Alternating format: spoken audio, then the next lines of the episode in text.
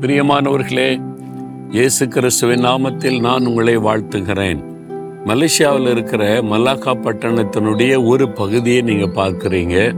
ரொம்ப அழகான ஒரு பட்டணம் நல்ல கடல் சுற்றிலும் கடல் இருக்கிறது. பார்க்கறதுக்கு ரொம்ப அருமையாக இருக்கிறது. அந்த காலத்து கட்டடங்கள் ஐநூறு வருஷத்துக்கு முன்னால் உள்ள கட்டடங்களை கூட இங்கே ரொம்ப பாதுகாத்து வர்றாங்க. நான் நின்று பேசக்கூடிய இந்த இடம் ஒரு மலைப்பகுதியாக இருக்கிறது. இங்கே தான் அந்த உயரமான இடத்துல ஆலையை கட்டி இருக்கிறாங்க இங்கே மிஷினரிமாருடைய கல்லறைகள் இருக்கிறாரு. அப்போ அப்போவே பதினைந்து பதினாறாம் நூற்றாண்டிலேயே சுவிசேஷம் மலேசியா தேசத்திற்கு வந்திருக்கிறாரு. மிஷினரிகள் வந்து இங்கே இயேசுவின் சுவிசேஷத்தை அறிவித்திருக்கிறாங்க. அவங்களுடைய கல்லறைகள் எல்லாம் கூட இங்கே இருக்கிறதை பார்க்க முடிகிறது. சரி இன்றைக்கு ஆண்டவர் எனக்கு என்ன வார்த்தை வைத்திருக்கிறார் அப்படின்னு நினைக்கிறீங்களா? யாக்கோபு ஐந்தாம் அதிகார பதினாறாம் வசனத்தில் நீதிமான் செய்ய ஊக்கமான வேண்டுதல் மிகவும் பலனுள்ளதாக இருக்கிறது. நம்ம தினந்தோறும் ஜெபிக்கிறோம் எல்லா காரியத்துக்கும் ஜெபிக்கிறோம். தேவைக்காக ஜெபிக்கிறோம் சுகத்துக்காக ஜெபிக்கிறோம் ஆவிக்குரிய நன்மைகளுக்காக ஜெபிக்கிறோம். ஊழியத்துக்காக ஜெபிக்கிறோம் பிள்ளைகளுக்காக ஜெபிக்கிறோம் தேசத்துக்காக ஜெபிக்கிறோம். எல்லாருமே ஜெபம் செய்கிறோம்ல? ஆனா அந்த ஜெபத்துக்கு பதில் வருதா நிறைவேறுகிறதா நாம் அதை கவனிக்கணும். சில ஜெபத்துக்கு பதிலே வராத மாதிரி இருக்குதே அப்படின்னு நினைக்கலாம். ஆனால் நீதிமான் செய்யும் ஊக்கமான ஜெபம் மிகவும் பலன் உள்ளது தேவன் எத்தனை வல்லமை உள்ளவரோ நம்முடைய ஜெபம் அத்தனை வல்லமை உள்ளது. தேவனால் எதையெல்லாம் செய்ய முடியுமோ நம் ஜபத்தினால அதையெல்லாம் நம்ம நிறைவேற்ற முடியும். தேவனுடைய கரத்திலிருந்து பெற்றுக்கொள்ள முடியும் என்பதான் அர்த்தம்.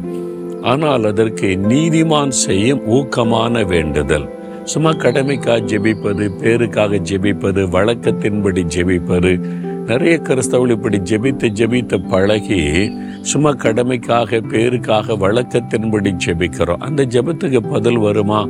தெரியாது. ஆனா ஊக்கமான ஜெபம் அதுதான் வல்லமை உள்ளதுன்னு சொல்லப்பட்டிருக்கு. அதுவும் நீதிமான் செய்கிற ஜெபம். யார் நீதிமான் அப்படின்னு பார்த்தீங்கன்னா இயேசு கிறிஸ்துவின் ரத்தத்தினால் இறுதிய கழுவப்பட்டவங்க தான் நீதிமான்கள். அப்போ நம்முடைய பாவத்தை ஆண்டோடத்தில் அறிக்கை செய்து இயேசுவே உடைய ரத்தத்தினால் என்னை கழுவுங்க. என் பாவத்தை மன்னிங்கன்னு நம்ம ஒப்பு கொடுக்குறோம் பார்த்தீங்களா? அப்போ அவருடைய ரத்தம் நம்முடைய இருதயத்தை கழுவி விட்டதை நம்ம விசுவாசத்தோடு பெற்றுக்கொள்கிறோம்ல அப்புறம் பாவிகளாய் இருக்கிற நாம் நீதிமான்களாய் மாற்றப்படுகிறோம் என்று வேறு வசனம் சொல்லுகிறாரு அப்ப நீதிமான்கள் என்பவர் யார்? தன் பாவத்தை உணர்த்து மனம் திரும்பி பரிசுத்தமுள்ள நீதியாய் இருக்கிற தேவனை உள்ளத்தில் ஏற்றுக்கொள்றவங்க தான் நீதிமான்கள். இப்ப நீங்க சொல்லுங்க இயேசுவை உள்ளத்துல ஏற்றுக்கொண்ட அனுபவம் இருக்குதா உங்களுக்கு? உங்க பாவம் மன்னிக்கப்பட்ட நிச்சயம் இருக்குதா? நான் இயேசு கிறிஸ்துக்குள்ள நீதிமான் ஆக்கப்பட்டிருக்கிறேன்னு உங்களால சொல்ல முடியுமா? நான் பக்தியா இருக்கிறேன் இயேசுவை நம்புறேன் விசுவாசிக்கிறேன். அது எல்லாரும் தான் நம்புவாங்க. பிசாசு கூட இயேசுவை ஆண்டவர் என்று நம்புகிறதுன்னு பைபிள் எழுதி இருக்கிறாரு. அதுவரல இயேசுவை விசுவாசித்து மனம் திரும்பி உள்ளத்தில் அவரை ஏற்றுக்கொள்ளும் போது தான் நீதிமான்கள் ஆக்கப்படுகிறோம். இந்த அனுபவம் உங்களுக்கு இருந்தா நீங்க நீதிமான்கள் என்று சந்தோஷமா சொல்லலாம். உங்களை பற்றி யார் என்ன சொன்னாலும் பரவாயில்லை. இயேசு கிறிஸ்து என்னை நீதிமான் ஆக்கி இருக்கிறார். அவருடைய ரத்தம் என்னை கழுவி இருக்கிறது. நான் இயேசுக்குள்ள நீதிமான் ஆக்கப்பட்டிருக்கிற உங்க ஜப உள்ளதாக இருக்கும். உங்களை பற்றி மனுஷங்க என்ன வேணாலும் சொல்லட்டும் பேசட்டும். ஆனா உங்களுக்கு தெரியும் இயேசுக்கு உங்களுக்குள்ள ஒரு ஐக்கியம்.